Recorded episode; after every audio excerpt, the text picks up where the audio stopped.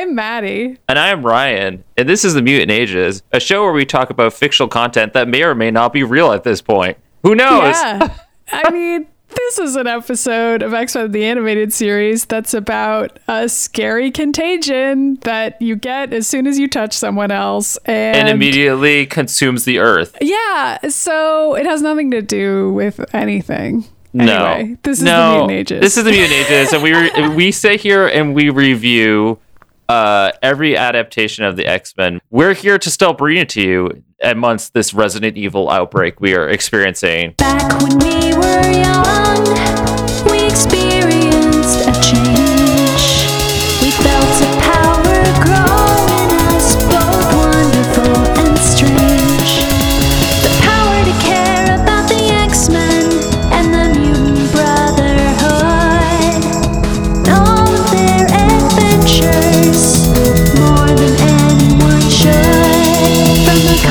Pages to the animated stages.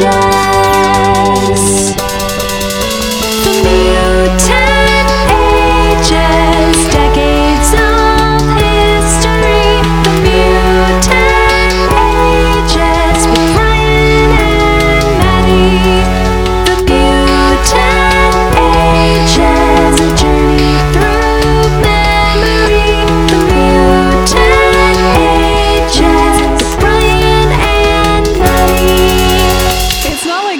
Would stop this show from continuing. We do this show from home entirely. Yeah, unless we both got sick, but we've done that also. Well, that's true. So I guess if that happens, whatever. We won't even talk about it because I never leave my house, so yeah. I'm actually not going to get sick. I guess, you know, so there's oh my God, I feel like there's going to be a lot we're going to end up talking about on today's show, but I guess for verification...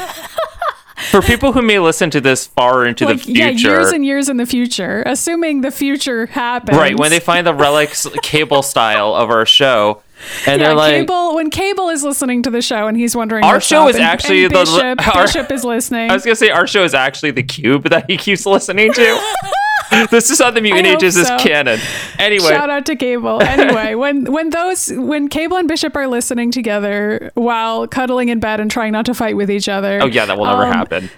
Yeah, I know, because they can't stand each other. But you know, they're hanging out, listening to the show. They will want to remember that we are recording this during the midst of the coronavirus pandemic, and it's why it's kind of funny that the episode we happen to be watching is the season 5 premiere, Phalanx Covenant, which is also about a virus, although it's about like a sort of computer virus / well, it's also alien virus. In nature, and it comes out of nowhere, and it does consume the earth immediately. This is all just weird because we did not plan this. It's like, I know, this is like everything else we have watched with X-Men the Animated Series, which I know is not something that's going to hold up in the other shows that are good for different reasons. But X-Men the Animated Series really did what the comics books did and just pulled from real life events. Yeah. So now we're in this situation where since the beginning of this show, in the past 4 years that we've been doing it, I feel like almost every episode has become relevant again, like just in time for the time we got to that episode. I don't know why we are lining up that way, but this is what's happening again. It was like, I think it's like a history repeats itself kind of a deal, because like we've talked many times about the AIDS epidemic and how it's been reflected in X-Men related media. And this is kind of another example of like an epidemic in media, like X-Men related media, and they're sort of grappling with that, which is like obviously like a real political thing, and like any sort of epidemic or pandemic, like people are afraid of that. So it makes sense that they're adapting that as a political statement in this show. Like it's logical, you know? So, no, I agree. And it's just strange that it's all occurring. It was just kind of weird because this one lines up in the same way that when we first started watching X-Men, the Animated Series season 2, and we were dealing with the Friends of Humanity and all the riots that were happening, that was lining up with like real world events happening here in America. And now it's been a couple years since we reviewed that, and now we're lining up again in this weird kind of way. I don't know. It's just weird. Who's to say, is our show prophetic? Is our show worth listening to in these trying times? Well, I would say yes to the second statement, probably not the first one. But I don't think we've developed the mutant power of seeing into the future yet. Not yet. So I mean, I think we're good. It's just we're recording this at a very weird time, and we have actually tried to sit down and record this a couple times this week, but since they started doing the quarantines, which hopefully you're listening to this during that, so you have at least something to kill time for like 2 hours. Mm-hmm. Both Maddie and I have been like trying to get basic supplies, and it's taking such a long fucking time. Like, we can't find toilet paper. It's at this point, it's like a joke that there's no toilet paper anywhere, or bread. Like, I don't know. That's not what the show's about. We could talk for 2 hours about toilet paper. No, we're not. Okay, but the other thing I want to say is that the Phalanx Covenant, and I believe it actually is what started the Generation X comics and brought those characters together. So this is, and I love Generation X, so it's just kind of weird that, well, I guess if we were still talking about Generation X, but we're not. Yeah. We're here, we're talking about X-Men: The Animated Series. So this was supposed to be in season 4. This mismatch, I looked at the episodes we have to watch for season 5. They're all over the fucking place because a bunch of them were... Timing-wise, yeah. Yeah, some of them were supposed to happen in season 3. Some of them were supposed to happen in season 4. If we had watched this in the chronological order that we were supposed to, it would have made more sense. But now we're at the point where we did it by the air date. So we kind of get to experience what it was like. Keep doing no, there's 2 episodes from now where we have to deal with Jean Grey being dead again. And I guess her hologram is walking around. Like, they do a funeral for Jean Grey, and then she's just going to be alive in the next episode. So, I mean... Is she, though? Because she's barely in this show anymore. So, it's like, it's almost as though they may as well have killed her because she's barely in the show, doesn't really do anything. Well, I know, she dies in the comic books, and so they were just like, we don't know what to do if she's still going to be here. Because this episode is based on a comic book storyline that once again came out almost at the exact same time that they were writing this episode, because they were like clearly running out of stuff to adapt and just like writing the episodes according to whatever comic book had come out that week. Yeah. And so this particular storyline in the comics is based on some alien stuff happening that barely has anything to do with the X-Men at all. Right. Like, the X-Men deal with it in this episode, but like there's no real reason why it has to be the X-Men, and like, yeah, even that is kind of silly. I know, but that's like really also pushing it also. Yeah, like it seems more like maybe the Avengers should have handled this one. Who's to really say? But the X-Men deal with it for some reason. So I guess we don't need a previously on because this episode kind of comes out of nowhere and it doesn't refer back to anything else, unless you think there's anything we should mention. But. I mean, okay, so yeah, I think there are a couple things that I would think are worth mentioning in terms of what we have seen on the show. Not that it does a very good at explaining it because it's just references, but the characters that we're going to see in this, well, I mean, there's Warlock, but he gets introduced here. But okay, so we have Beast. He's kind of the protagonist of this. We have Mr. Sinister, who we obviously know and love on the show, and obviously we know. The last time we really saw him, this is kind of crazy to me. The last time we really saw him was when he was the main villain of season 2 and he turned into the beach. And I know when at some point somebody was making a speech and we saw him bored and watching TV, but he hasn't been around since then. So this is kind of he was kind of in that Apocalypse 4-parter, which like who even knows when that was supposed to air? Like that was probably supposed to air. Oh yeah, that's right. He came back. Okay, yeah, that's right. So but that was probably supposed to air after this, if you think about it. Right, I forgot that. Okay, you're right. So he did come back for that. And so now we don't know where he's been since then. Or what time period this takes place in? Like who cares? Who even fucking knows? And so the other thing that I want to mention is that we also see Forge and Quicksilver in this, and we had just seen Quicksilver in the Family Ties episode where we learned about Wanda and Pietra's their father, and they work for the X-Force or X-Factor? X-Factor, right? X-Factor. Yeah, and so we had met the X-Factor briefly, and that's how we were introduced to Forge officially. Although, when you think about it, all that was backwards because we had met Forge like multiple times in the future with Bishop, but this is like only recently had they met him in person with the X-Men. So it's just like kind of time hopping around, right? I keep feeling like we've seen Forge a million times, but you're right. The X-Men barely even know Forge. They've met him like one time. So it's kind of wild that they even think to contact him, but it makes sense that Beast would, because Beast is actually very competent. And in this episode, Beast is, really saving the day. I guess it's also worth noting that this episode is really good. Like, if you want to know ahead of time, like what we think of the episode, I actually really enjoyed it. I genuinely enjoy this episode too. Like, I went into it thinking it was going to be silly, but I think it's very spooky. I find it very real. I like the animation. I like the writing. It's also very like comically funny at times. There's a moment in here we're gonna get to with Mr. Sinister in a trench coat, which also doesn't need to be there, but it just is. Honestly, all the Mr. Sinister stuff is really good in this episode. But I guess I'll also note that this is the first of a two-parter, and we know how those go on this show. Usually one half of them is really good, often the first half, and the second half is stupid as hell. So probably next episode we'll be talking about how bad it is. But as usual, the first half of this particular two-parter, pretty great, sets up some cool shit. Yep. And I genuinely enjoyed it. And I was, after I finished watching it, I was like, this might be on my top 5 episodes of X-Men, the Animated Series, which I was not expecting because I have not watched this episode in like a decade. I was expecting season 5 to suck ass too, because I was just like, man, season 4 has been terrible, like almost every episode. Well, technically it's not even season 5. I don't know. This is where it gets complicated. This is like one of the episodes that they did a good job on and it just aired way later. I think technically season 5, when I look at when the animation changes, I think season 5 only realistically was supposed to have like 5 episodes. And if you look at the listing on Disney Plus, it puts these episodes in season 4 and it puts a ton of other season 5 episodes in season 4 as well. And season 5 is only like 6 episodes or something like that, which I think it's is like really small, which I think is which I think is correct. So if you're watching on Disney Plus now that the show's finally streaming somewhere, like I don't know, good luck, I guess, because it's not going to line up with our show in terms of the order. Well, I know we're going by air date, so scrubbing around.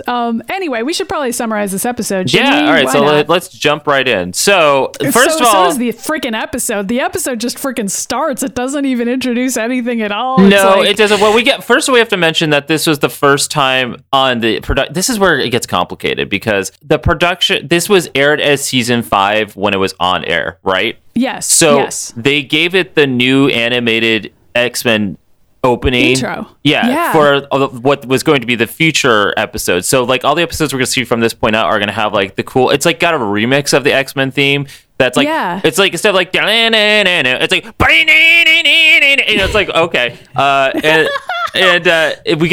we don't have the intro sequence where it shows you who every single character is, because now they're just showing you like every character who's ever appeared on the show, which honestly at that point, as much as I love that intro sequence, they have to address the fact that there's like 1,000 X-Men. So and they're doing what they can. I actually don't really like the new song. I like the original one. Me too. Yeah, it's fine. This intro I think is what inspired X-Men Evolution's episode intro, because X-Men Evolution sort of did the same thing where it had like the character names, but then again, as that show evolved over time, they kind of did the same thing where they just showed like montages of a bunch of characters like fighting each other. So, I think that's what happens with the X-Men. Eventually you hit this point where you're like, wow, there's a lot of fucking characters here and all of them are considered main characters. So like, what do you even do and how do you even have an intro? Anyway, let's not spend the entire show talking about the intro. This is where we open up with like just chaos happening in the streets of New York City, and Sabretooth is jumping out of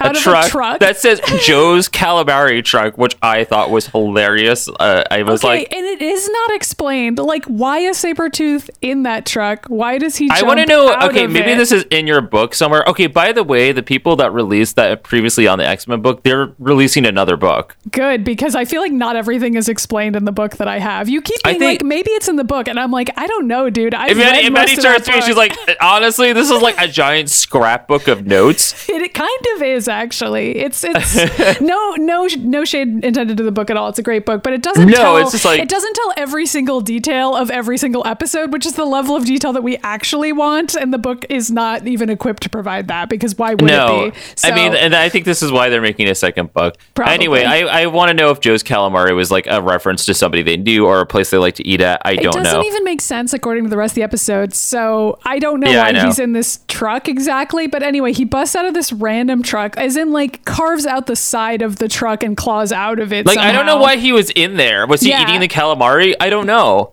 And then we see the X-Jet, which is flying overhead, and Jubilee and Beast are in there. And Jubilee is like, why doesn't Sabretooth get a life? And Beast is just like, who fucking knows? Yeah. Like, Beast really is just like, I mean, I feel like in the past 3 episodes that Beast has had to deal with stuff, people have been like, Beast, why is this happening? Each time Beast has been like, I don't even care anymore. I mean, Beast is like, he really has reached this point where he's like, I don't know what's wrong with all of you. And Beast is just like, his rages are beyond his control. And Jubilee's like Wolverine would be if he knew we were after his boyfriend.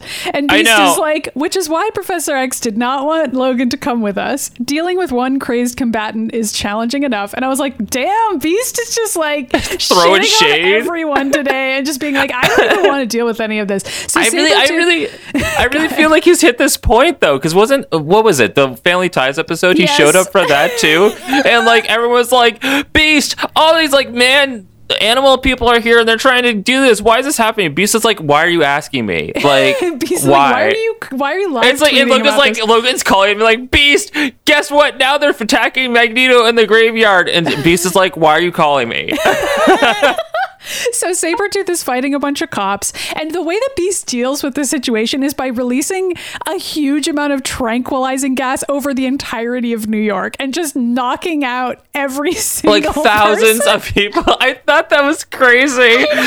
It is like comment is like, I don't think Sabretooth wants us to abduct him, but and he like just kind of shrugs and like kills everybody. I know, like that's actually like pretty medically unsound, but whatever. A lot of medically unsound things. The Beast picks up Sabretooth on his back and he like looks like he's gonna spank him. It's a very sexual like yeah. So Beast kidnaps Sabretooth. He brings him back home to the X Mansion, puts him into a detention area, and Beast at the moment is like, we can't keep him here. We don't really have the space to accommodate this situation. And Xavier's like, agreed. If I cannot get through to him this time, we'll turn him over to the authorities, but I must try. And I was like, great, we're kidnapping Sabretooth to like fuck with his mind again, against his consent, against his will. Like, why are we doing this again? So I was just like, because this is like for that Xavier's shit. Just already getting hard thinking about the idea of fucking with somebody's mind again. I know. And so Jubilee's in the background like, shouldn't we tell Wolverine about this? I actually love Jubilee in this because she's the one that's like, she keeps on going up to Xavier and be like, I don't think us not telling Wolverine about this is a good idea. And everyone's like, no, that's your idea is stupid, Jubilee. Yeah. And Jubilee's like, well, he's going to find out.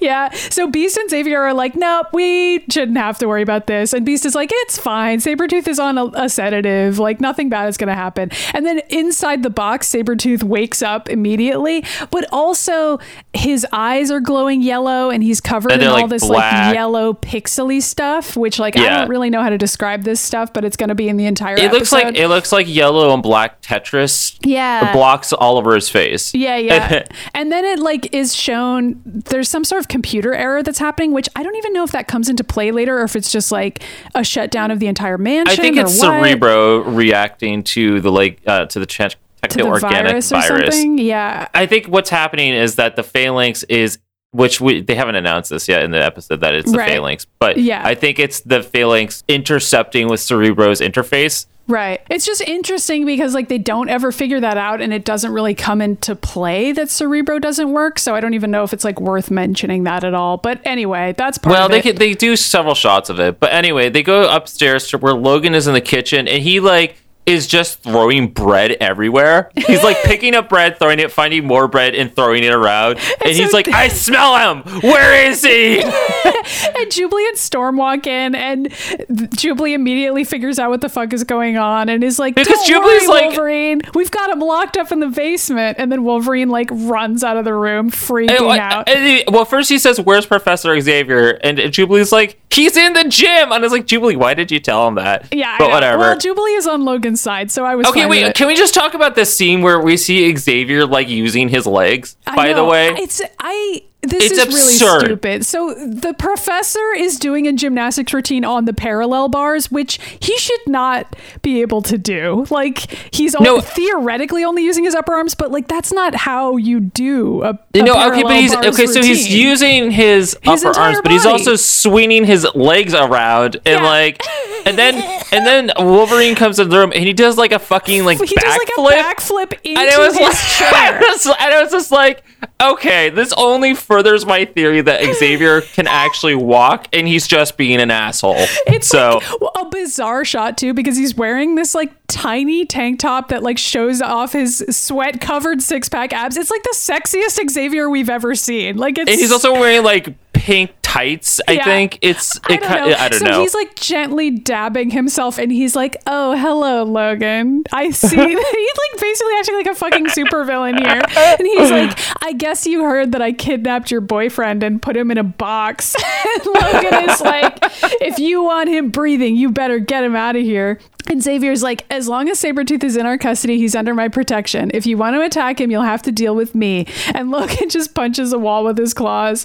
And then Jubilee walks in and apologizes to Logan. And at first I was like, why is she apologizing? Because nobody else is. And then I was like, oh, well, I guess Jubilee's apologizing because she was forced to keep a secret from Logan. And no one else apologizes to him. So it's nice that at least Jubilee does. Well, Jubilee actually gives a shit about Logan. So there is that. Nobody else does. And so Logan is like, if he stays, he gets me as a babysitter. And Xavier's like, I'd prefer if you got some rest. And Logan was like, I'd prefer it too, but it ain't gonna happen. And then he storms off. Like, he's just so mad at him. Then this next shot is where the Phalanx is taking over the computer. So I think that is what we were shots of that. There's a bunch of shots of the Phalanx in this. Okay, wait, but this like super gay scene happens in which Logan comes down to check on Sabretooth, and Sabretooth was like, I was just dreaming about you, bub. And I was like, okay, Logan. So like, it's funny because we just watched that episode with the Shadow King where like Logan's like dreams and nightmares were just Sabretooth fucking him. Yeah. So apparently he's still dreaming about Sabretooth fucking him. Yeah. And then he sniffs him and he's like,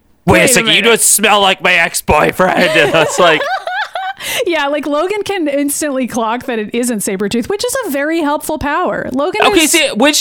Honestly, first of all, shame on you, Xavier, for not using your fucking psychic powers to like figure that out. And also shame on you for not letting Logan go down there, because he could have resolved that like in seconds. I know. Seconds. Like, them not telling Logan is stupid on every level. Like, they should have brought Logan with them to the fucking fight. Logan could have figured out it wasn't Sabretooth before they even brought him into the stupid mansion. Right. If Logan was there, they would have prevented the techno-organic virus. I know. It's just like, again, it's Xavier's shitty call. So anyway, we go back to Mr. Sinister to what may be one of my favorite parts of the episode, in which... Xavier's just sitting at his desk and he's getting like a Skype call coming in, and he like can't get a visual. It just, you hear somebody be like, it's just static. Yeah, it's just somebody going, Professor Xavier. And Xavier's like, I can't see you. Who are you? And then eventually like it fuzzes into the screen and it turns out to be Mr. Sinister. It's so funny. And Xavier just screams, what?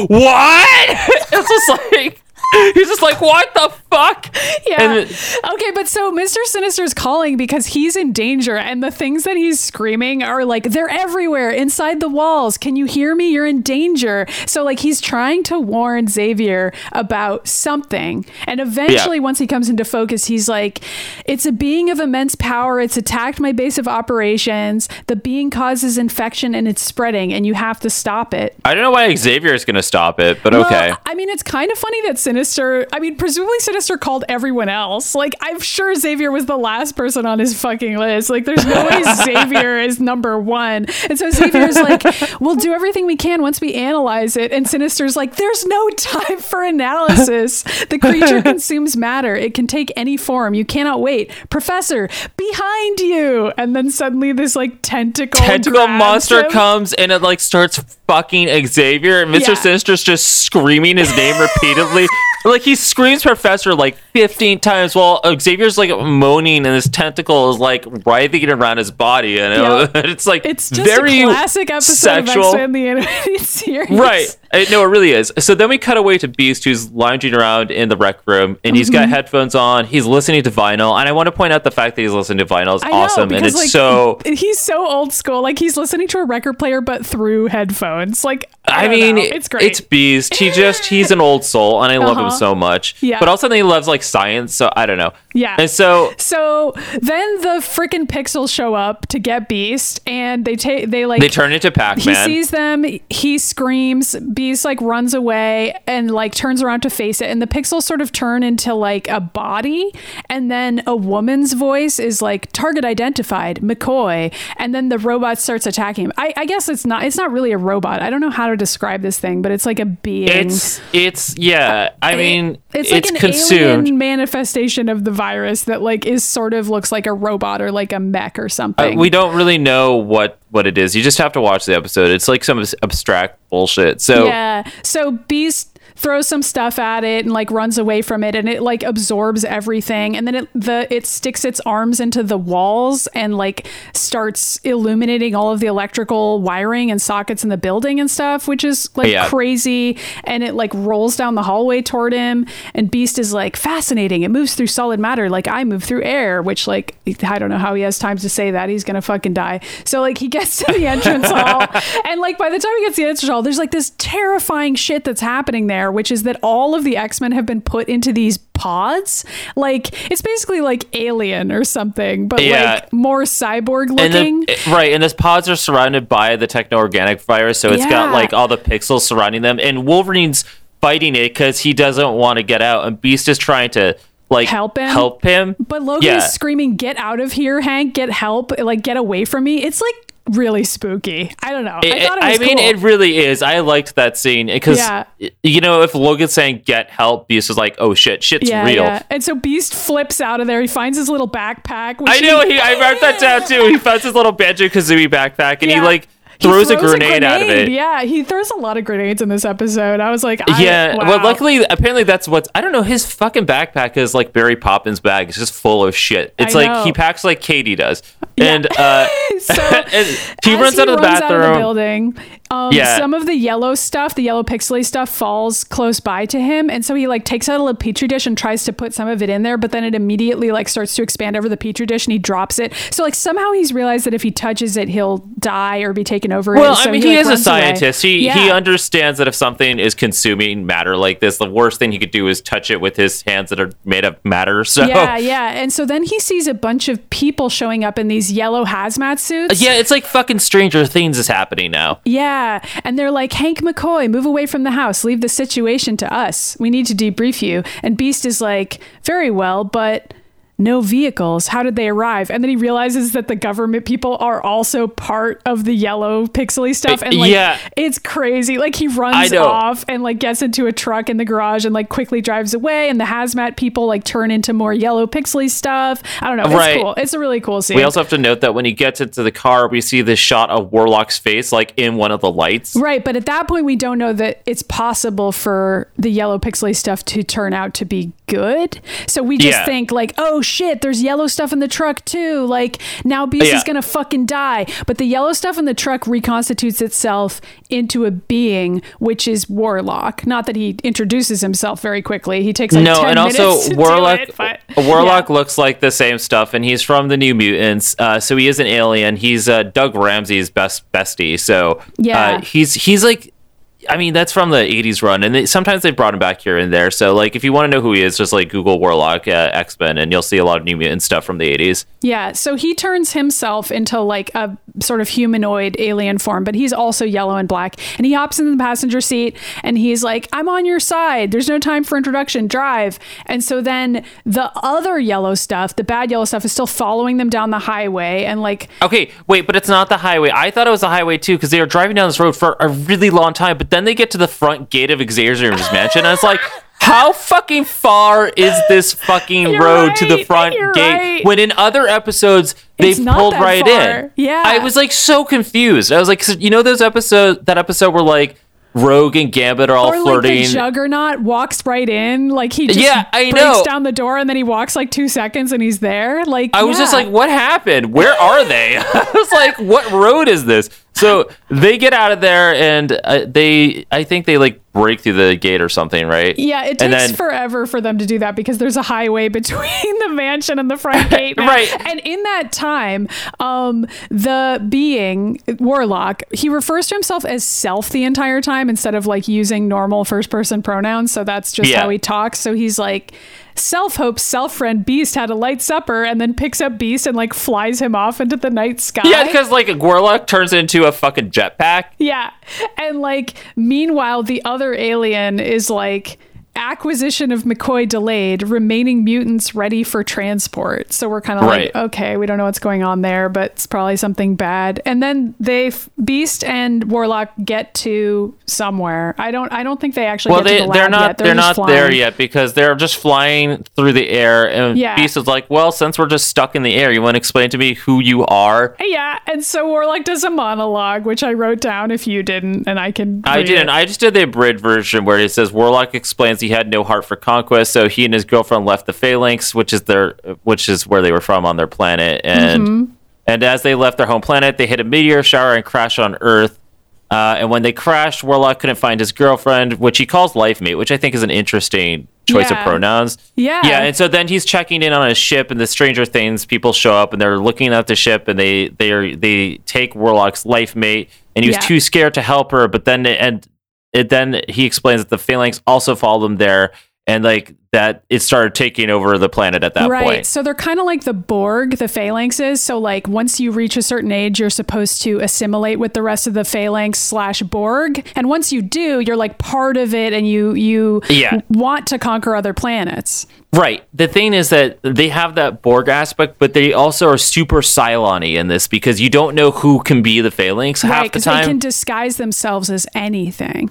Yeah. Well, they could also take over a person, but you won't know that. So there's that also. Yeah, but so basically this is like a rebellion story where Warlock and his life mate are like, we are seeing what our society is like and we don't like it and we want to leave. So like that's his backstory, is that he's like, I don't agree with what my society does. And so I'm leaving it, which is like, honestly, heavy politics. We're gonna have a very heavy politics section this episode, I think, and it may be the length of the episode, and I'm a little scared to get there. Anyway, so like his life mate is kidnapped back by the Phalanx again, and the Phalanx came to Earth only to get them. So it's kind of sad that they even came to Earth, because like none of this would have happened if they hadn't. So like his life mate has been reabsorbed back into the Phalanx against her will. And like that's the central conflict of the episode. And I think they set it up pretty well. Like they only have a few sentences to explain that to you, but like I got it, and I was like, okay, cool. Like pretty high stakes conflict, like political conflict, and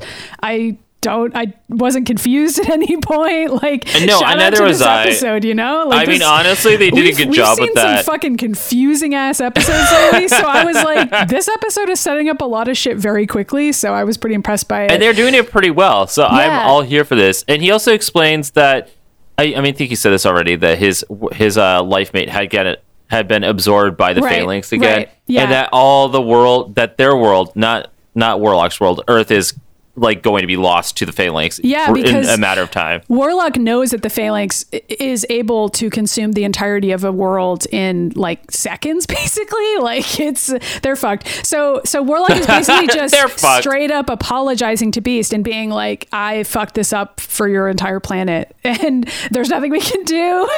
And Beast is like, actually there might be something we can do because I have a lab in this nearby building. So I'm going to analyze you and see if I can figure something out from that. So he enters a security code in this rooftop entrance to the building, and they go inside, and Beast points out that it's some government lab that he has access to. I think he says what it is, and it might be the hospital where the blind lady was. Like, I think it was actually a callback to like a previous thing. You might be right. It sounded familiar to me, so I was like, huh, that'd be kind of cool if they were like continuing that plot line where like Beast works in this hospital for part of the time, because that makes a certain kind of sense, you know? Well, I mean, Beast has a lot of like jobs outside of the X-Men. He's like one of the few he does, because he obviously is part of the Avengers, but he's also like an actual scientific researcher who like wants to help and he's out. Like respected. I think he works for the government also. I mean, he's just a really interesting character. So it makes sense that he has this lab elsewhere that he knew that they could go to and use. So like he needs another lab. That's all. Of course. So he just has endless labs. He goes into the lab, and this is when Warlock reveals to him as they're walking down the hallway that he can just turn into a regular person, because Beast is like, good thing nobody's here, because like you look pretty suspicious.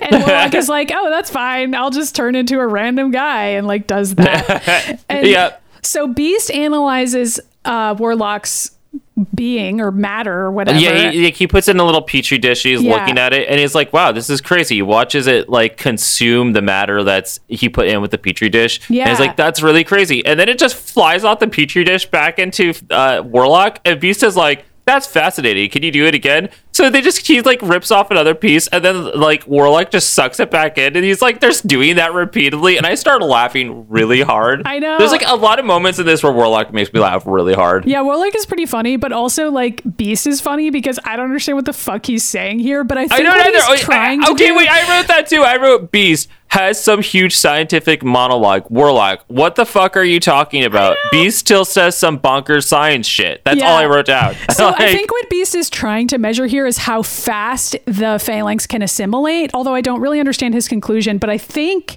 what he's weirdly saying relevant. Is the matter can assimilate faster if there's metal involved or if it's human, but mutants... It can't, but I don't know why it doesn't take over mutants as quickly. Like, Beast points that out later, and I'm like, that's weird. And it doesn't really come up that much, like, in the episode, but maybe it will in the next one. That's why the X-Men need to help, is because mutants aren't assimilated as quickly or something. I don't know. It's, like, sort of introduced, but not fully explained yet. Beast is like, it could transit its mass along any good conductor, railroad tracks, power lines, phone lines. Good heavens, this thing could be far more dangerous than we realize. I'm patching into President Kelly's emergency line. He must be aware of what's going on. So then he Skypes President Kelly, and President Kelly's like, oh, hey, what's up? And Beast is like, President Kelly, I must warn you of a grave threat. And Kelly is like, don't say any more, doctor. This may not be a secure line. What's your location? And Beast says the Grace Eye Clinic in New York City. This was when I was like, Clinic. Okay, yeah, okay, you're right. That's where they have to be, right? So then Kelly is like, great, we'll send a chopper to pick up both of you. And then they hang up. And then Warlock is like, Hank, you didn't tell the president I was here. And Beast is like, what are you talking about? And Warlock is like, well, he just said he was going to pick up both of us. So that's Beast is pretty like, weird, oh, right? Fuck. So they start running out of the lab as quickly as possible, but it's the Phalanx is landing at the lab, but I think they like got to a different spot because they're watching the Phalanx run into the lab, and they're like they managed to get away. They like go to a different rooftop and they like watch the Phalanx get into the lab, and Warlock is like, your president is no longer human, and Hank is like looking at the lab and he's like, the patients, and Warlock is like, we cannot help them by ourselves, and it's sad. I know, it's true, and like Beast wants to help them, but he can't. He has to leave. There's nothing you can do. Yeah. And so Beast is like, who can we turn to? My specialty is organic chemistry, but the Phalanx is as much inorganic as it is organic. And then, of course, he remembers Forge exists. Forge exists, yeah. So he calls Forge, and Forge is like, I wish I could say that I was happy to hear from you, but whenever the X-Men is involved, it probably isn't. I thought that was really funny. I know. My version of Forge's line was, I wish I could say I'm happy to see you, but for some reason, I assume it's some bullshit. Maybe because it always is? Okay, well, that's better than what I wrote down next, because I don't even know what I was trying to write here, because I wrote Beast says everyone Earth is about to Earth. So I don't know what I was trying to write. Well, what I wrote is all life on Earth may be at risk. And Forge goes, are you joking? And Beast goes, no. And then Forge goes, okay, cool. Let's meet at Sid's Grill on Oakhurst. Hey, we're going to go get some food. Yeah. Like, literally, that's what he says. Like, he's like, let's go to Sid's Grill. Beast is like, don't trust anyone, even your own team, which is funny because he does show up with Quicksilver. So he like immediately ignores what Beast said. It's actually really fun. It's like literally how people are reacting to coronavirus, where Forge is like, let's go to a restaurant. Like, it's like really fucking funny to me. Like, he's like, how bad could it really be? I'll see you at Sid's Grill. And Beast is like, are you fucking kidding me right now? I know. So meanwhile, we go at the Empire State Building, which has turned into like completely techno-organic vibes. Like, this is why I think it's something. Really? Wait, no, that's the next scene. Okay, fine. Yeah. I'll just trust you. I didn't write it down. That's the next scene, and we see that, which is funny because Forge like doesn't believe Beast here, but like New York City has been assimilated, and like somehow that's not on the news. So this is when we get a shot of Cameron Hodge, who's not introduced. He's just in here. Yeah, and he doesn't even look like Cameron Hodge because he's been like assimilated into this cyborg being. And it's like, why does it even need to be Cameron Hodge in this scene? Because like in the comic books, there's a whole thing with Cameron Hodge, and that makes sense, but they don't explain that at any point here. Maybe they do in the second episode, but probably not. Outside, this is the scene that made me laugh so hard. Like, oh my God. So outside, Beast and Warlock are looking across the street, and like Warlock's eyes have like come out of his head like little telescopes. Well, because and they're like moving up and down, and it's like so funny. And Beast just turns around and he goes, "Please don't do that." And Warlock goes, sorry. So the reason why he's doing it is because Warlock has the ability to like tell whether or not people are part of the Phalanx or not. Yeah. And he's like, so I can sense two beings that are human inside of there, although Forge has inorganic components. And the other being is fully biological. And of course, we already know that's Quicksilver because Ryan and I just mentioned that. But we don't know that well at this point in the episode. And so Beast is like additional, well, as long as he's human, because it's like, why did Forge just bring his friend? Like, it's so dumb. So like they both go back into the restaurant. Warlock disguised himself again. The restaurant looks like a fucking IHOP, by the way. Like, it's like very well lit, like, you know, booths and everything. Oh, this is the Mr. Sinister part. Oh, too. Yeah, it is. So this is the part with Mr. Sinister that made me laugh so fucking hard. Why is it here? This doesn't even need to be there. Like, okay, so they go into the fucking restaurant, and Beast and Warlock are walking in, and Mr. Sinister walks out wearing a huge, like, purple trench coat, face mask, everything. Yeah, like, but his like little his scarf.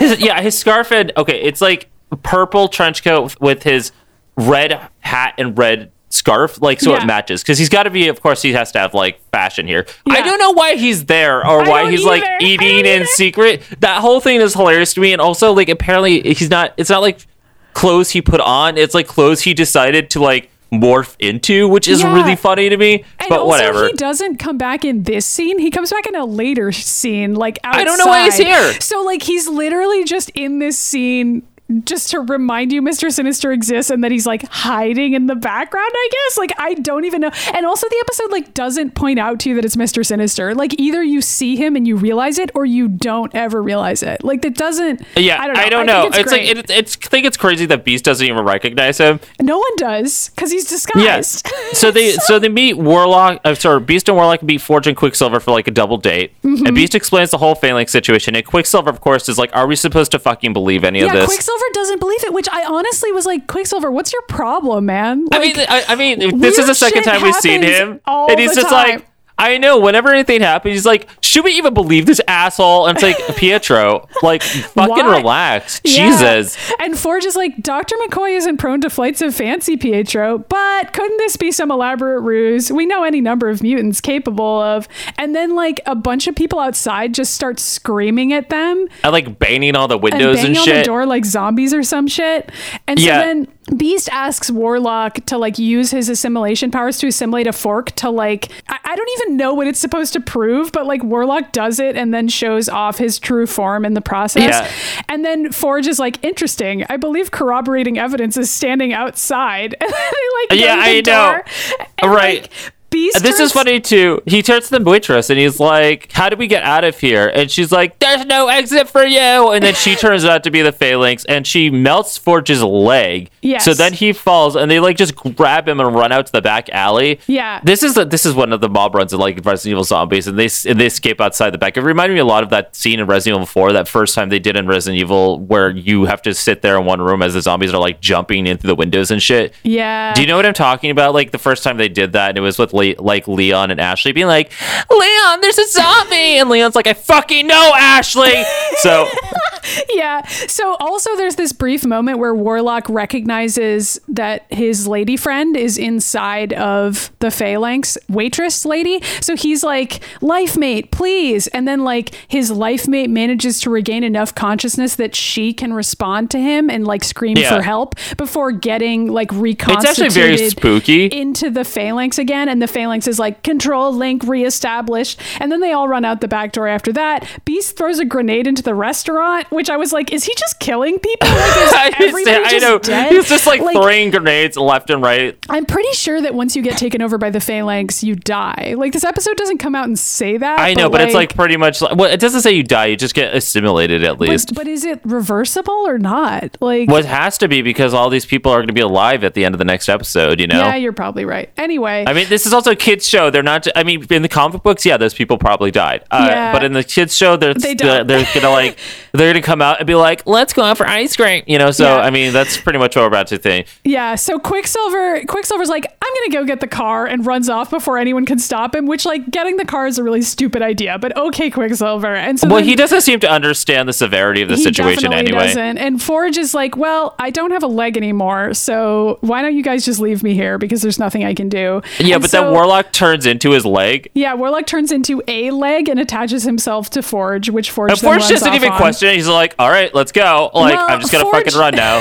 Forge has already seen some crazy shit by this point, so I think he's just like, okay, I guess this alien is on our side for some reason. Yeah, he's just not even questioning it. I don't know. I buy that for Forge. He's seen some shit in his day. So Quicksilver gets into the van, but the van is immediately covered in yellow pixel stuff, and it encases Quicksilver into a pod, at which point Forge very stereotypically shouts, "Great Spirit, protect us." And I was like, oh, show, don't do that. And so all of them run off, and then suddenly Mr. Sinister is there, and Mr. Sinister's like... No, he walks out wearing his trench coat, and he just steps in front of them, and then morphs into his regular thing, which means he didn't even go and buy these clothes. No. He chose to disguise himself. He could disguise himself as anything, but he chose to dress like that. Yep. Like, he chose to still look like himself in, like, a weird, like... Yeah.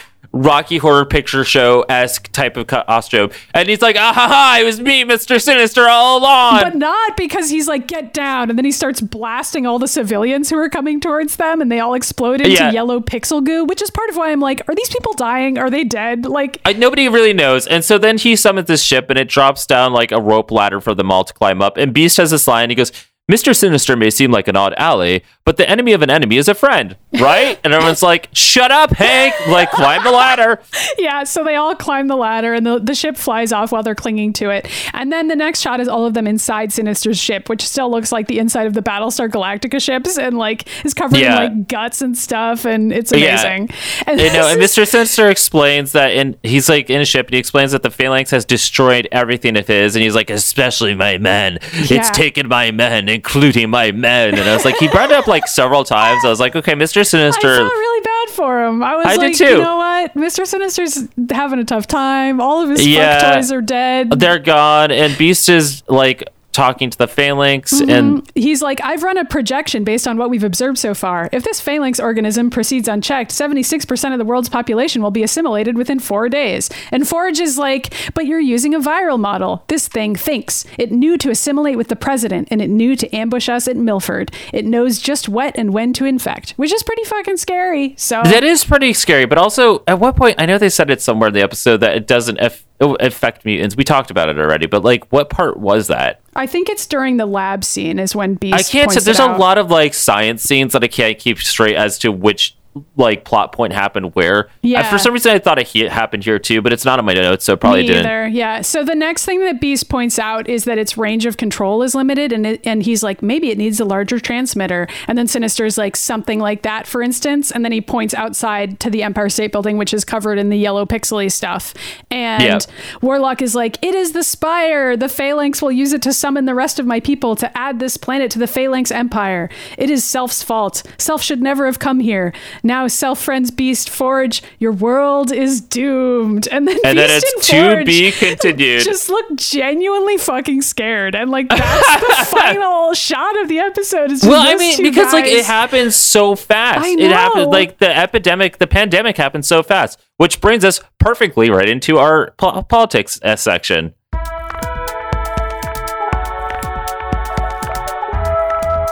I mean, oh my God, where do we even begin? So like, we have real life situation happening right now. And then I am also thinking back to like how quickly the Spanish flu traveled. Yeah. Do you remember, and also, what was the other one that happened in the 90s? I can't remember. There are a bunch that have happened. I mean, like, AIDS is the obvious one that people think of, but then there's like SARS and swine flu. And SARS. SARS was a big one, and swine flu. I wouldn't compare AIDS, because AIDS was a very specific, like, it was killing people, but it wasn't like this where it was like spreading across the world it was. A lot of people have compared this situation to AIDS because of the lack of information the government is providing, and like some of the political similarities there. And like with AIDS, obviously the problem was just not addressed for a really long time, and so a lot of people died, and people were okay with it because it was predominantly gay people who were dying, and that's just those were the politics of the time, is that was considered okay by the government and Reagan, and like a lot of people were okay with it for a really long time. And this is a little different because like with AIDS, if you got AIDS, you were basically like guaranteed to die because there were no options. Whereas this situation is like, you could die if you're part of an at-risk group, but there are more people who won't die, which I think makes it harder to think about or talk about for a lot of people because they're like, well, I don't know if it's going to affect me, so I can't tell how big of a deal it is.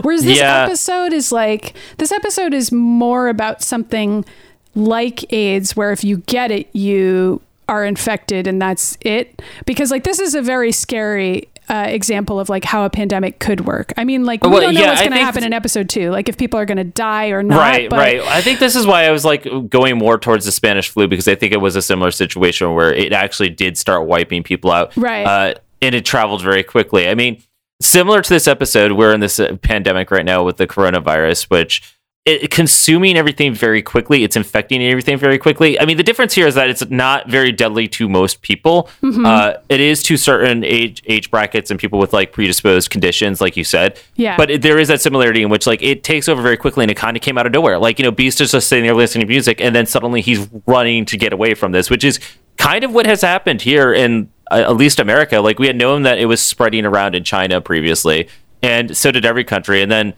it like kind of got into America, and then at the same time, like, Europe just started to collapse. It's just like another big comparison here is that it's taking over a city with the Phalanx, right? Yeah, so like where I live right now in Natick, like there's been stuff that's been shut down, but everybody's still out and about. They're outside riding their bicycles and, you know, going about their business. They're obviously not going to big social settings because at this point everything has been canceled or postponed for the most part. So there's not like more than like 250 people in one spot. There's fewer chances to interact with people if you don't live in a city. Whereas if you do live in a city, it's like you can't escape it, which is part of why this episode takes place in New York City, because it's like it's so much scarier to picture that and to like have that be the setting, because there's so many people everywhere, and like to have the Empire State Building be the epicenter of it all. Like, there's a reason why so many movies and shows and like science fiction stuff will put like a super tall building like the Eiffel Tower or whatever the fuck, because it's like the Eiffel Tower is always the epicenter of a city, and like if something crazy or dangerous happens here, then that's like the worst thing you could possibly imagine, and like it affects everyone. And so I mean, I get why it's scary, but I also think that this episode, I mean, it's hard not to think about coronavirus because obviously we're thinking about it right now, but I actually think that we're kind of like living through it right now. Yeah, but I think the politics of this episode are actually trying to make a statement that's a little bit different, because the aliens are more representative of like imperial conquest and like consuming things and like taking over society, kind of like the aliens in Alien, or like a parasite or something like that, or like the Borg in Star Trek is what I was thinking about, where I was like, that is something that people were afraid of. I mean, usually it's like an anti-communist message when you're looking at stuff like the Borg or like pod people or science fiction about like join the collective, like that. So I was kind of thinking about like Cold War narratives there, but also like the idea of these two aliens who are like, we aren't going to be part of the Borg or whatever. We're going to not be part of the collective. We're going to strike out on our own, and we're going to land in America. Like, I think that in the 90s that had like a very specific individualist message. You know what I mean? Yeah, it really did. Very like, okay, these two rebellious aliens are going to land in America and strike out on their own. And like thinking about that now, I'm like, that is a message that I can't connect with now, because like America is a fucking capitalist hellscape in the midst of this virus, and that is going to fucking destroy us. It's like, not going to be communism or the Borg. No, it's really funny, because it keeps saying it's shitty systems. I was going to say, okay, I say funny, but that's not actually what I mean. It's darkly funny. It's like darkly sad, and yeah. So for the next chunk of time in the episode, we get super off topic and we basically just talk about COVID-19 for 10 minutes. But I do know that it's dominating all of your social media, everybody's news cycles right now. And so if you'd rather not hear that and you just want to get back to the goofy X-Men stuff, then I would say skip ahead 10 minutes. But if you want to hear just some stuff about our lives and what we're thinking about, then you can still listen to the next 10 minutes. I thought about cutting it out, but you know what? This show is like a little time capsule, and it seemed fair enough to leave it in since we're thinking about it. we're in this like state of mass fucking panic right now because everyone's like, wait, will we get sick or what? And I'm like, okay, first of all, most people, so I'm just going to say this one time so we can be past this. And so hopefully the message spreads, but this is a asymptomatic virus. So most people will get this virus and they may not even know that they ever have it, which is why they are terrified about elderly getting it, because we can transfer it to them without ever getting sick ourselves. Or knowing it or realizing it. Because, okay, so and here's the other thing. The coronavirus is something we get all the time. And that's kind of like why I get a little bit annoyed when I was like, oh, no, the coronavirus. I'm like, well, no, you should really call it by what it actually... COVID-19. COVID-19, because what happens is that we always contract the coronavirus, and the coronavirus usually turns into the common cold. And in this case, it's a new strain. That is somewhere between the common cold and the flu. So I keep on seeing on Facebook, everyone's arguing. It's like, it's not a cold or a flu. And I'm just like, it actually is, but it's just a new strain that's somewhere between those two things. So anyway, just call it for what it is. So anyway, so everybody's freaking out and they're in a panic because they don't know what's happening. The government's not giving us enough information because nobody knows what to do or what to say. And that's kind of terrifying for people to deal with. In the case of the Phalanx, obviously, nobody even has time to react to it because they've already been consumed by this thing. Right, including the president. And the president is consumed first. And so it's like, well, okay, fuck. And so, you know, like, there's no time to quarantine or anything like that. But that being said, this is a good example of why the quarantine is happening, because as scary as it may be right now and how as terrifying as people around us are making it just by going out into the world and going to the grocery store, we're actually on the right track. There have been the cases and numbers have spiked, but we're in the right direction to like stop this from spreading super, super quickly. But what I am worried about is kind of like the economical. Like what's going to happen to the economy after this? What's going to happen with businesses, the stock market and businesses? What businesses are going to continue or have to close? One of the things I keep on thinking about is like our friends who work in the service industry, like Katie, who is part of the Mutant Ages here. Yeah, and aren't allowed to stop working. So she actually texted me and said she got her work schedule because she works for a company out in Boston that is a grocery store, and grocery stores have not closed yet, but they have been reducing hours. So for somebody like her, she's going from a full-time employee to somebody that's making like 20 hours a week until this is over. But the thing is that our bills are not stopping. Some of them are. I think a lot of places like Eversource that we don't like have said that they're going to cease on the bills for a little bit, but they're not turning off power. Just in, you know, like I think that makes sense. But you know, rent and mortgages still have to get paid. But a lot of these people who are like servers or work in retail or grocery stores or the customer service industry are now getting their hours cut. They're hourly employees that are barely making enough money to live already, and like how are they going to recover from this financially as a whole? Honestly, more scary situation to me than the actual virus itself is just sort of the long-term impact of what's going to happen to our country after that. That being said, I think things will be okay in the long run. We may have a tough few months after this, but that will recover and we will do better.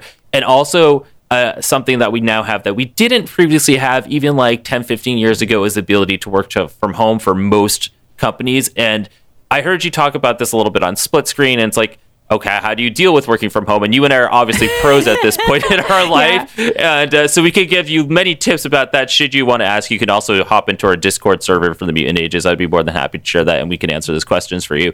But, you know, like, I think we have the technology to do that now. I went on Facebook the other day because everybody was freaking out about, like, I don't know what to do. I'm lonely. And I'm like, guys, we live in the future now. We have, like, thousands of ways to communicate remotely now. So we can do Hangouts and stuff. Now, obviously, that's not the case of the Phalanx. The Phalanx just showed up and consumed everything. And that's why it was just very weird to watch this episode at the same time this was happening. Because it just, like, came in and just, like, took over everything. The way of life just ceased to exist as we knew it. It is kind of funny to think about that aspect of the world of X-Men, though, to be like, wow, like, there are situations where businesses are impacted and, like, people's lives are impacted by, like, aliens or X-Men having fights in the streets. Or whatever, right. Or, like, I don't know, everybody getting, you know, tranquilized in the streets of New York last week by Beast in an X-Jet. Like, it's just funny to think about, like, just the day-to-day people going about their lives. Well, yeah, I mean, that's a great point too. And just like, what? I know, you're like, what's happening? But now that you pointed that out, we think about like how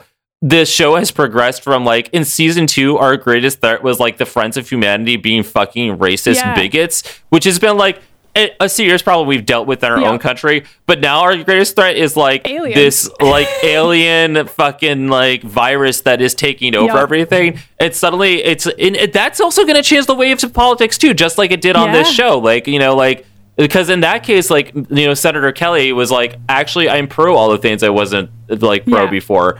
I don't necessarily think that will happen with Trump. I really don't have a great opinion of him. I feel like version of that actually has kind of happened, now that you say that, because like a lot of people are against social programs in society, but like with the outbreak of COVID-19, much more people are like, hey, maybe it'd be nice if we had healthcare. Like maybe it'd be nice if we had some of these social programs that I thought were so radical before. And it's like kind of the equivalent of President Kelly being like, now that I think about this, like we kind of do need the mutants to fucking help us. And it's like, and now to think about this, maybe we should give people paid time off, like, you know, like we shouldn't just be evicting people if they get sick and they can't pay their rent. Like maybe that's actually immoral to do. Like what? I know. I mean, I do think that for what it's worth, I think the Trump administration has been looking at that and they're like, oh fuck, but they're looking at it as an oh fuck, because I think I've been honestly concerned about him coming into office for another 4 years, which I don't want to deal with. But now I think that is going to change very radically, because the things that Bernie is fighting for, it's all the shit that is now happening because we don't have the methods in place to deal with it. So I don't know. Everything's a fucking like hellhole right now, and I don't know what to expect in the coming weeks. There might at least be some silver lining in everyone realizing the importance of working together and like living together as a society, and like these social programs, and also like everybody looking out for each other more. Right, which also happened in this episode alone. Like it's like, okay, shit got real when Mr. Sinister and Beast had to team up, because like that's who I have to turn to. It's like Sinister, we can't fight each other. Professor X being like, you have to help me, there's a fucking virus out here. Like that alone is like, this is the level of solidarity we need right now. Like people need to fucking be putting down weapons and working together on this one, because we are not gonna fucking make it otherwise. No, you know, I said that too, and you know, I was out doing, I do many hikes, and I have taken a lot, you know, this week. That's all you can do. There's two things you can do. You can go to the grocery store and wash your hands immediately afterwards, and you can take a hike. Those are the two activities that are permitted right now. So I've been doing that, and then during one of them, because those are always a meditative process. But like when I was out there, I was like, you know what? You know, the universe doesn't want people to die. Nobody wants anybody to die. The universe is like, here you go. Can you like work together against like a greater evil, or are you just going to fucking like kill each other over it? Yeah. It's gotten to the point where like even like our president has been like, we need to all work together between all the nations in order to like not die. And I was like, okay, so now we're admitting that the idea of like all dying in nuclear holocaust is not a good thing. Thanks that we finally are starting to agree on this. Like, I know, right? I don't really feel like Trump has proposed the unity platform that he could be in this time, and I don't even think he's like smart enough to. No, I agree. Whatever, it's fine. We don't need to talk about Trump on this show. We don't. But we don't. And but the point being is that like all this happened on this episode we just watched, and I couldn't stop thinking about how fucking relevant it was. And again, good on the creators of X-Men: The Animated Series, and also Marvel Comics, who, on all the writers of both the TV show and the comic books, who have written timeless material that like actually continues to be relevant when we're going back and reviewing it on this show 20 years later. It's pretty cool. It's cool, but it's also kind of uncanny. Anyway, I guess it really uncanny X-Men. Yeah. So I guess that's the politics section. Yeah. 20 minutes later, I told you it was gonna be the length of the actual episode. Yeah. Whatever. It's fine. So do we have a Who's That X-Men or no? We do. Okay. Who's that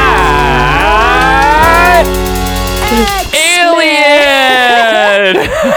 Okay, so is it Warlock then? I guess it would have to be. I mean, like, it wasn't going to be Cameron Hodge, because he was just there for like a hot second, and it's like, should we even explain what that was? But I do want to explain Warlock, because he is he's a rather well-liked character of the New Mutants, and also a quintessential part of that team. Mm-hmm. So he was introduced in New Mutants number 18, and was created by Chris Claremont and Bill Sienkiewicz. I've heard people pronounce Sienkiewicz's last name different ways. I don't actually know which way it's pronounced, but that's the way I've always pronounced it. Warlock officially joined the New Mutants in issue number 21, and he is an extraterrestrial. His abilities include shapeshifting, and he can turn organic matter into techno-organic matter and can drain the life of energy from that techno-organic matter. So that's not explained in this episode, no, but the reason why it consumes is the matter is that it can then suck the techno-organic matter back out of it. I think they tried to do that a little bit in the Petri dish scene where like it's bouncing in and out of Warlock. Yeah, but they didn't really have a good way to explain it, and like Beast instead just like delivered a completely incomprehensible monologue about it that I didn't even read on this show because it doesn't make any sense. No, I didn't either because it didn't make any sense. Yeah. So Warlock always refers to himself as self, and he refers to his friends as self-friends, except for Danny Moonstar, who he calls Chief Friend, and also Doug Ramsey as Self-Soul Friend, which kind of just sounds like they're dating, but I'll just leave that be. Warlock is a member of I think it's Technarchy or Technarchy. It's like it's spelled Technarchy. So your guess is as good as mine. Technarchy, I would guess, if I'd say something. Sure, Technarchy. Technarchy, a race of mechanical organisms that live by infecting living creatures with the techno-organic transmode virus before draining the energy from the organism. Unlike the rest of his species, Warlock is compassionate, and thus he is dubbed a mutant with his own species. It's later revealed that he is an actual mutant of his species. But the New Mutants in the comic books, they dubbed him a mutant because they were like, see, he's different from his people too. And Xavier's like, I guess so. I guess we have aliens here now. And it's like, shut up, Xavier. You put your dick in one. So Warlock is the son of the Technarch ruler who battled the New Mutants and the X-Men. So not only is he like an anarchist with his own country or home planet, but he's the son of the people who rules all this, his race. So that is a fun little he's fact. Like a prince. Yes. Yeah. Warlock becomes best friends with Doug Ramsey, aka Cypher, and they spend the majority of New Mutants protecting each other until Doug dies at the hands of antimatter, in which Warlock is devastated. During a mission, Warlock, Boom Boom, and another character who I can't even remember at this point become separated from the New Mutants, and they travel to Asgard, where they join forces with the Asgards and stop an assassination attempt. During the Inferno storyline, Warlock's shapeshifting becomes vital in neutralizing the demon threats. And Inferno is like a big storyline that happened like 30 years ago. Cool. Warlock is kidnapped along with some other of the New Mutants and winds up on the island of Genosha, which had been taken over by Cameron Hodge. Warlock was killed in an attempt by Hodge to steal his powers, and then Wolfsbane asks Boom Boom to put Warlock's ashes on Doug's grave. So we don't see him for a while until there's later a group of humans called the Phalanx appear, which it's kind of funny that this comes up later after Warlock was in the New Mutants. Mm-hmm. So now the Phalanx is here, and they had been mutated into the techno-organic forms extracted from Warlock's ashes. Mm. So that's how it spreads, is from his ashes. And one of the Phalanx was Douglock, which was a lookalike of Doug Ramsey and had all of his memories, but also was covered in the techno-organic virus and may or may not be Warlock. It was not clear for a while, and people didn't know what to think about it. So Douglock joined Excalibur and tutored Megan. He also had a brief relationship with Wolfsbane. The romance caused him to act irrationally and dangerous at times, and he would often destroy scientific research because he would just be he's not human or alien. He's this manifestation of them both. Right. So spooky. He didn't understand human emotion. Right. It was later revealed that Douglock was actually a reanimated Warlock who had been given Doug's memories. After this, Warlock reverts back to being himself, and he goes off to having his own solo series, which is fun to read if you want to go and find that. And then after that, Warlock goes back to Muir Island, where he becomes reacquainted with his old flame, Wolfsbane. Eventually, they all travel to New York to assist in the Avengers when Warlock's father, the Magus, comes and tries to take over. They obviously win that battle. In searching for a cure to the Phalanx infection, Nova, the Avenger of Nova, arrives on the Technarchy homeworld to find that the only living beings there at that point are Warlock and this guy named Tyro, or girl. I don't know. It's not. I don't like the idea of them actually having gender, to be honest with you. So I consider them more of a genderless society. Is that in the comics, or is that just your own headcanon? It's never officially stated because they always refer to each other as life mates and stuff. So I kind of review it in the same way that we had written some of the species in Geno, where we're they're just all just one gender or whatever. Right. Warlock had given Tyro his non-aggressive transmode virus in hopes to build a more peaceful society. But he also can't cure Nova, who has the techno-organic virus, because like it's infecting Earth at that point. Right. Warlock is forced to keep Tyro safe from attack on the Sire Dam, or attack from the Sire Dam coming to challenge them. And Warlock pushes his entire lifeblood to Nova to cure him, but then he dies again. Tyro is then later able to resurrect Warlock in a fight against Ultron and the Phalanx. So Warlock returns to Earth, where Hammer agents launch AI missiles at him, and he flies. He like hops onto one of the missiles and like lands on Earth to find that the X Mansion is gone, and like there's just rubble there. I think this was during the time that the mansion had moved into limbo. Sure. Yeah, because you know, as the mansion apparently does these days, it just kind of like teleports around the Earth as needed. Uh-huh. Or in this case, they just live on an island or a series of islands. So he flies back to the X Mansion and finds an old photo of him and the New Mutants in the rubble. He discovers that someone had dug up Doug Ramsey's grave. Oh, maybe no, because this is during Necrotia. So I think the Institute just blew up again. Sure. So my final note here is Warlock discovers the New Mutants had been fighting a resurrected Doug Ramsey during the events of Necrotia under the order of Selene, who had brought back every dead character ever to fight for her. Warlock tries to fuse with Doug to purge him of the virus Selene was using on Doug, but Doug takes advantage of Warlock and he beheads him, dropping it by the ocean, which is pretty graphic. Warlock slowly absorbs the crustacean's life's energy around him, and he reforms himself and escapes to go back to battle with Selene and the resurrected Hellions.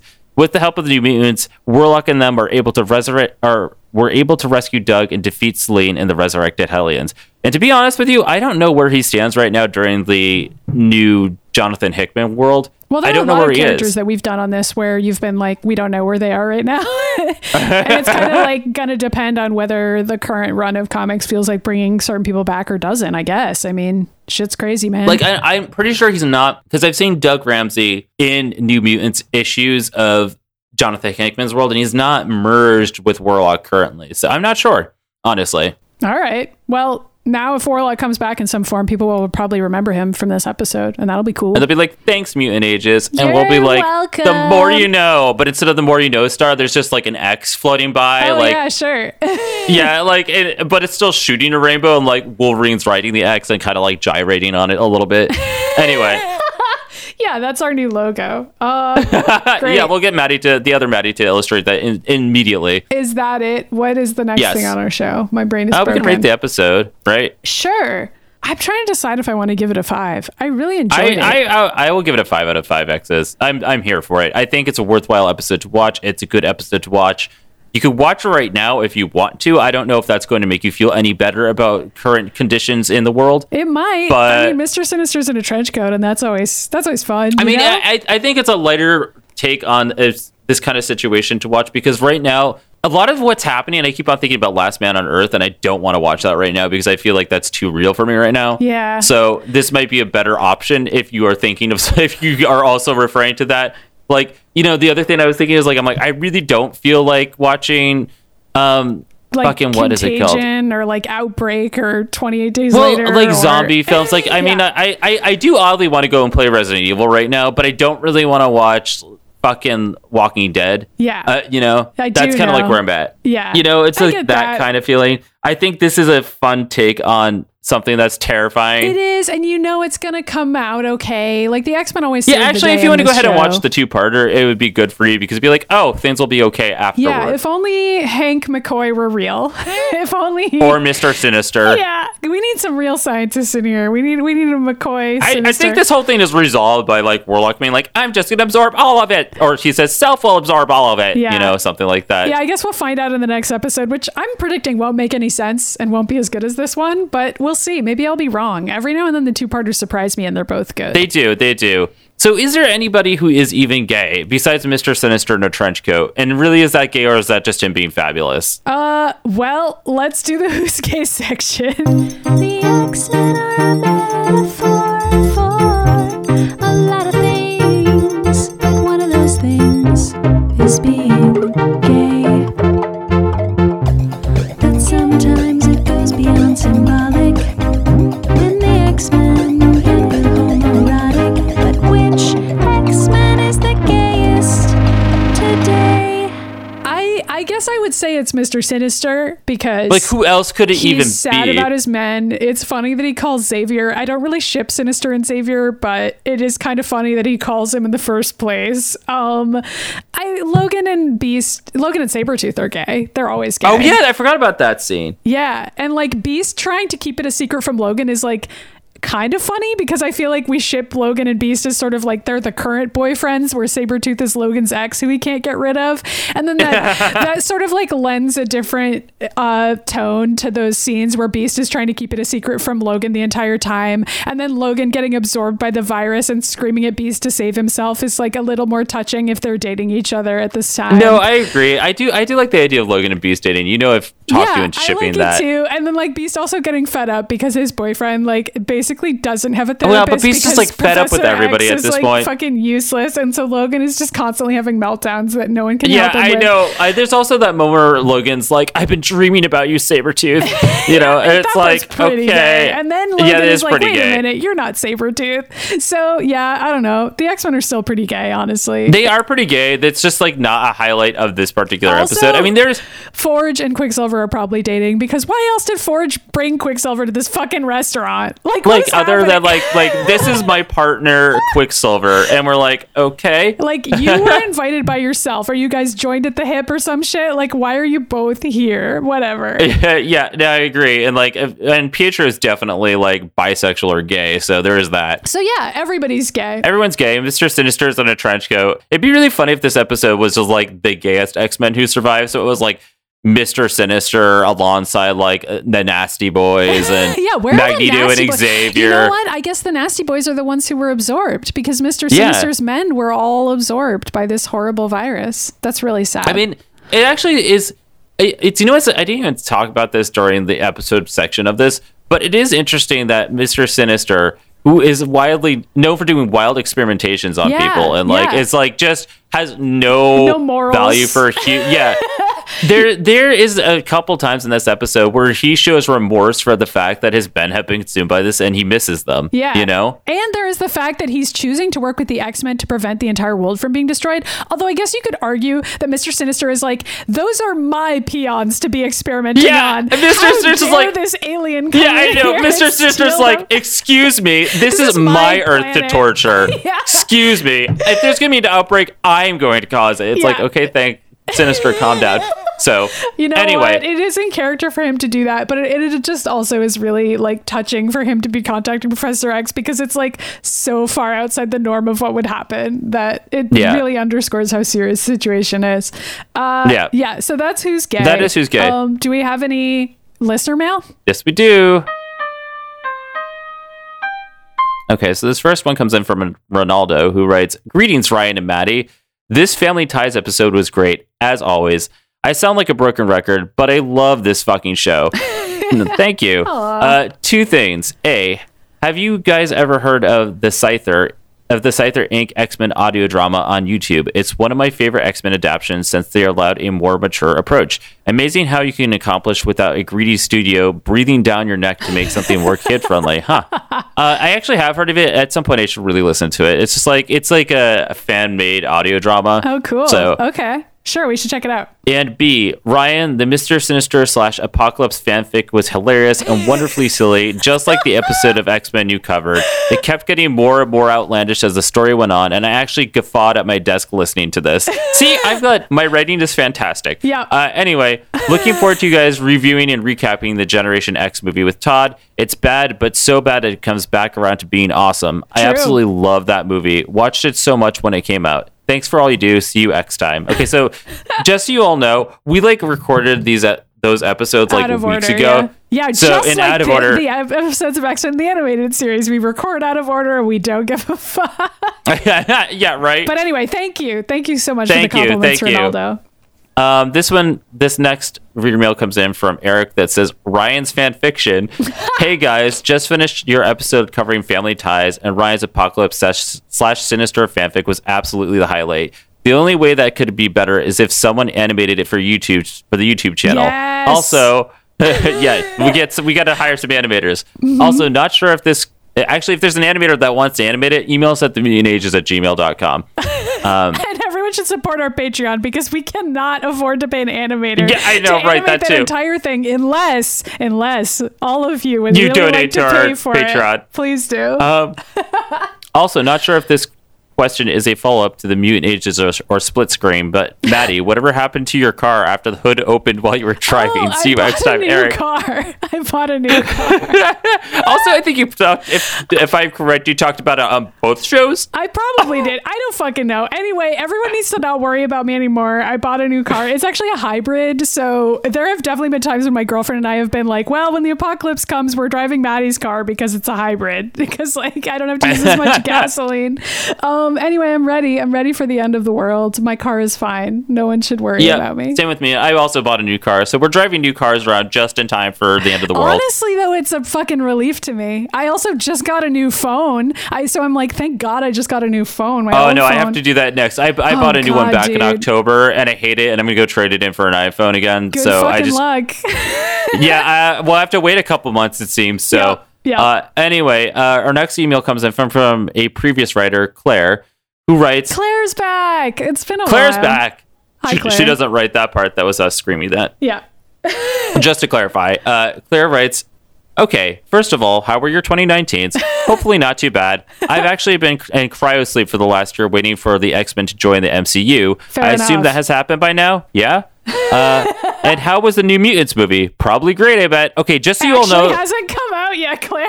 Okay, so fun fact, that movie just got delayed again because of the coronavirus. But Claire was in cryosleep. She doesn't know, so Well, okay. So it was supposed to come out in like 2 weeks, but now it's like in hiatus again. No one is going to movies. It will probably just end up on like Disney Plus somehow at the end of all of this. Which is unfortunate because it actually looks like it might actually be the one good movie Fox managed to make. I know. Anyway, well, they've made a couple good ones. Let's not write out like X-Men and X2. Yeah. But anyway, I've just finished listening to the Generation X movie episode, and let me just say... I sure am glad I listened to your recap instead of watching it because wowee, that sounded upsetting. My current theory is that the entire production was a subliminal message about subliminal messaging that was subliminally messaging that subliminal messages aren't real, allowing capitalists to prey on unsuspecting consumers who can't stop dreaming about ice-cold Coca-Cola. Mm. It's true, the only answer I could come up with, and it explains why the board members were also ethical. Either that, or they just used that scene to pitch the project, and the executives in that room were liked the way it made them seem like heroes. Yeah. I know it's a stretch, but something about Angelo joke. Yeah. Anyway, just to be on brand, I'll post that Arlie is supposed to be a trans stand-in, as a lot of her tension comes from assumption of other people are making about her body and how that conflicts with the reality of what she thinks about it. Mm. Look, I don't even know if that makes any sense. I'm just trying to shake the cobwebs off here, you know?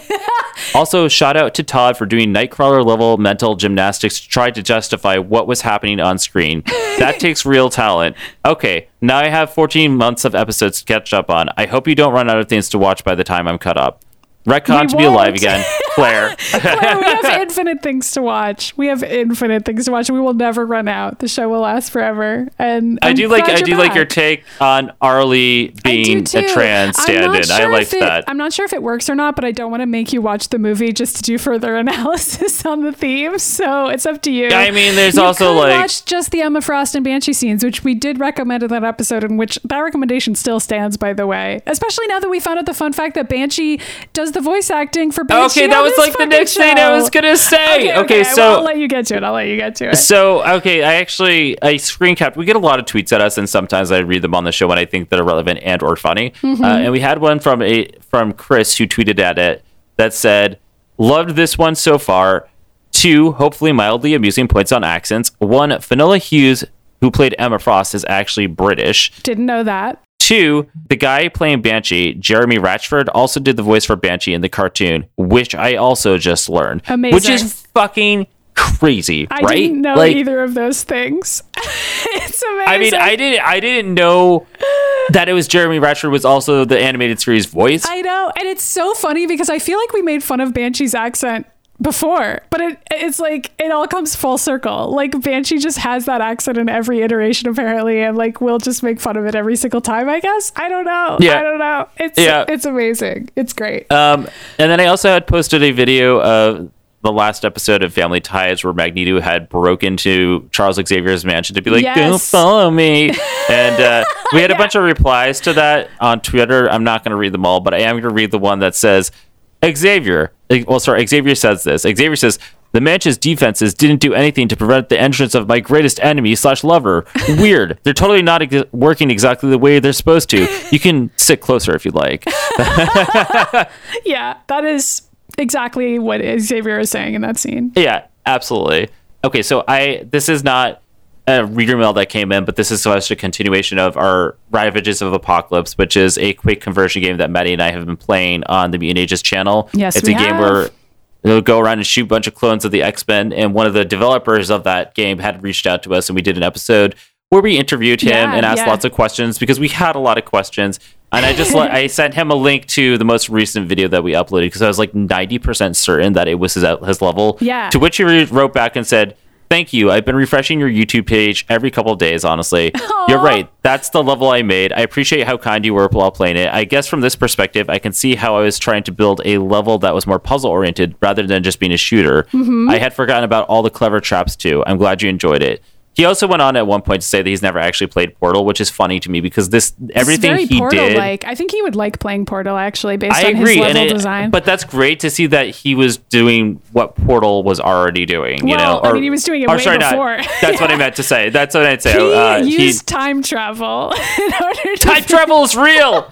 And then finally, this tweet is just irrelevant to everything, but it's from your coworker, and I had to say it because your coworker Fahey, is that how you pronounce it? Mike Fahey. Yeah. Fahey. Mike Fahey. He goes, now I have the damn Mutant Ages theme song stuck in my head, which is pretty damn awkward considering the person singing it is one of my bosses. You're welcome. I'm glad that your staff listens to the show. Yeah. And with that, we wrap up Reader Mail for today. Yay! Thanks, everybody. Is there anything else we want to wrap up right now? Just plugs, I guess. All right, let's do it. We have so many plugs now. You know what? Let's plug the phone number. I feel like it's been a really long time since we got a voicemail from somebody. Let's just plug every... Oh, maybe I should check the voicemails. Let me start with that. Oh, my fucking God. Okay. Well, I'm going to look up what the voicemail is, and here's what it is. It's 508-319-1668, and you can call it and leave us a voicemail, and it's voicemails only. We won't pick up because it's a Google Voice line, so we can't, but you can leave us a voicemail and we will play it on the show and we'll react to it, and it's super fun, so you should do that. And for those dialing outside the US, you have to put a one there first, just so you know. Of course you do. Also, we have a P.O. Box, which is P.O. Box 3344 in Natick, Massachusetts, MA. That's for Massachusetts. The zip code is 01760. We'll have to remember that not all of our listeners are in Massachusetts, and I have to be like, oh, wait, they need to know that information. Yeah, and also, if you don't live in the United States, I guess you have to put United States on there? Should we have to say that? Everybody knows we live in the United States. We talk about it all the fucking time. I mean, whether or not we want to be here sometimes, But we can't leave. We are not allowed to leave. And on that note, we also have an email address, which is themutantages@gmail.com, and that's where most of our listener mail comes from, but clearly we read stuff from other social media because we have every form of social media, from Twitter to Facebook to Instagram to Tumblr to Pinterest, and we are the Mutant Ages on every single platform, and we're also individually on those platforms. I'm Mitty Myers on Twitter and most other places, and I'm Ryan Pagella on there, and most other places it's either Ryan Pagella or Ryan.Pagella. Generally, I write Mr. Sinister there just so you know it's me. Mm-hmm. Also, we now have a Discord server. We do. Which I guess I got to put that up into the Mutant Ages page. I just realized that. I created an infinitely lasting invite link that I can send to you, and we can put it into the About page. Yeah, so SoundCloud. Basically... But it's open to everybody. We have a few different channels on there. And I've been recommending for people to go in there and join our channel just so we can talk, because I am saying... we need a distraction from the coronavirus, and I'm not allowing coronavirus talk in there, really. So, if you talk about it, I'm not going to stop you. It might be kind of tough once this episode comes out to prevent everyone talking about this episode. But we are talking about fun things in there. We talk about a lot of the comic books and TV shows, and, we also talk about TV shows that remind us about the X-Men and all sorts of fun stuff. Sci-fi. We've been doing some prompts in there. Yeah, and, I'm pretty active in there. Maddie hops in when she has time. So, like, you know, go in. It's a good place to meet other members of the community. And, like, fellow queer people who listen to this show. And just, like, I don't know, it's a cool spot to hang out. So that's slowly growing. And that's really fun and nice. Because I know that people have asked for something like that for a while. And so we're giving it to you. And we sure are. We also have a YouTube channel, which we have mentioned. But we are playing the Ravages of the Apocalypse game. And we played a bunch of other X-Men games. And will in the future, we do Let's Plays there. And we have other stuff on the channel, too. Like, Ryan edits together, like, episodes of this show took clips from the animated series, which is really funny. And, like, we do skits sometimes, like, as ourselves, or just, like, other dumb shit that we want to do. So if you like YouTube stuff, you should definitely subscribe to that channel and check it out. And then I guess the last thing is Patreon, right? Yeah. So Patreon, we record all kinds of cool shit that is only available to Patreon supporters, and we so appreciate your support. And we get that not everybody can afford to support independent projects like this, but, like, those of you who can, we obviously try to reward you by giving you, like, special cool shit, and also just eternal gratitude from us, I guess. Like, we know there's a lot of cool shit out there that you can support, and we're so grateful for anybody who can even kick us, like, $1 a month or, like, $2 a month. And so it just means a lot to us, because obviously this is something we're doing in addition to our regular jobs, regular lives. Like, we're doing it for fun, but it also, like, you know, we have to pay for hosting fees. We want to pay for the t-shirt designs we're working on for you guys, and, like, all this other stuff. So having the Patreon is super, super helpful for us. And it is.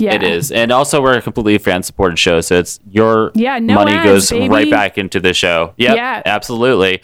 And if you would like to leave us a review or a rating, please do that on whatever you use, whether it's like whatever the fuck you use, Stitcher, what Pocket Casts, what's the other one? Like, if you don't use SoundCloud, if you don't use that stuff or whatever, don't want to leave a review, just consider sharing the show with your friends and just being like, "This is a funny show that I like," and then maybe people will check it out. And that's great. That's as good as anything else you could do, and it really helps us out. It's nice when people listen to the show, you know? It's nice. And tell your friends, all your friends, you know, because right now, if you don't, if you're not going anywhere and need something to listen to, you know what I'm saying? Like, you know, Tom, hey, Ryan and Maddie are here for you. And you can also join their Discord server, because we're all about positivity here, and also yelling at people that are dumb. No, we don't do that. We don't. We never do that. But come and join us, and that we are here to help during this troubling time. And we'll continue to produce Mutant Ages content to make you happy and laugh. We're there to talk about Logan and Sabretooth having sex. I mean, somebody's got to talk about it. And if we don't, who will? Right. And also, which of the X-Men is stealing all the milk and all the toilet paper? Who do you Probably actually Xavier. Think it is? Yeah, like, who is it? You can just shake your fist in the air and say, "Damn it, Xavier!" Anytime there's an toilet paper, it's that fucking guy. He's selfish. We all know it. And on that note, we'll see you next time. Stay safe and healthy, everyone. Wash your hands. Wash your hands. Use some soap. See you next time. The Mutant Ages.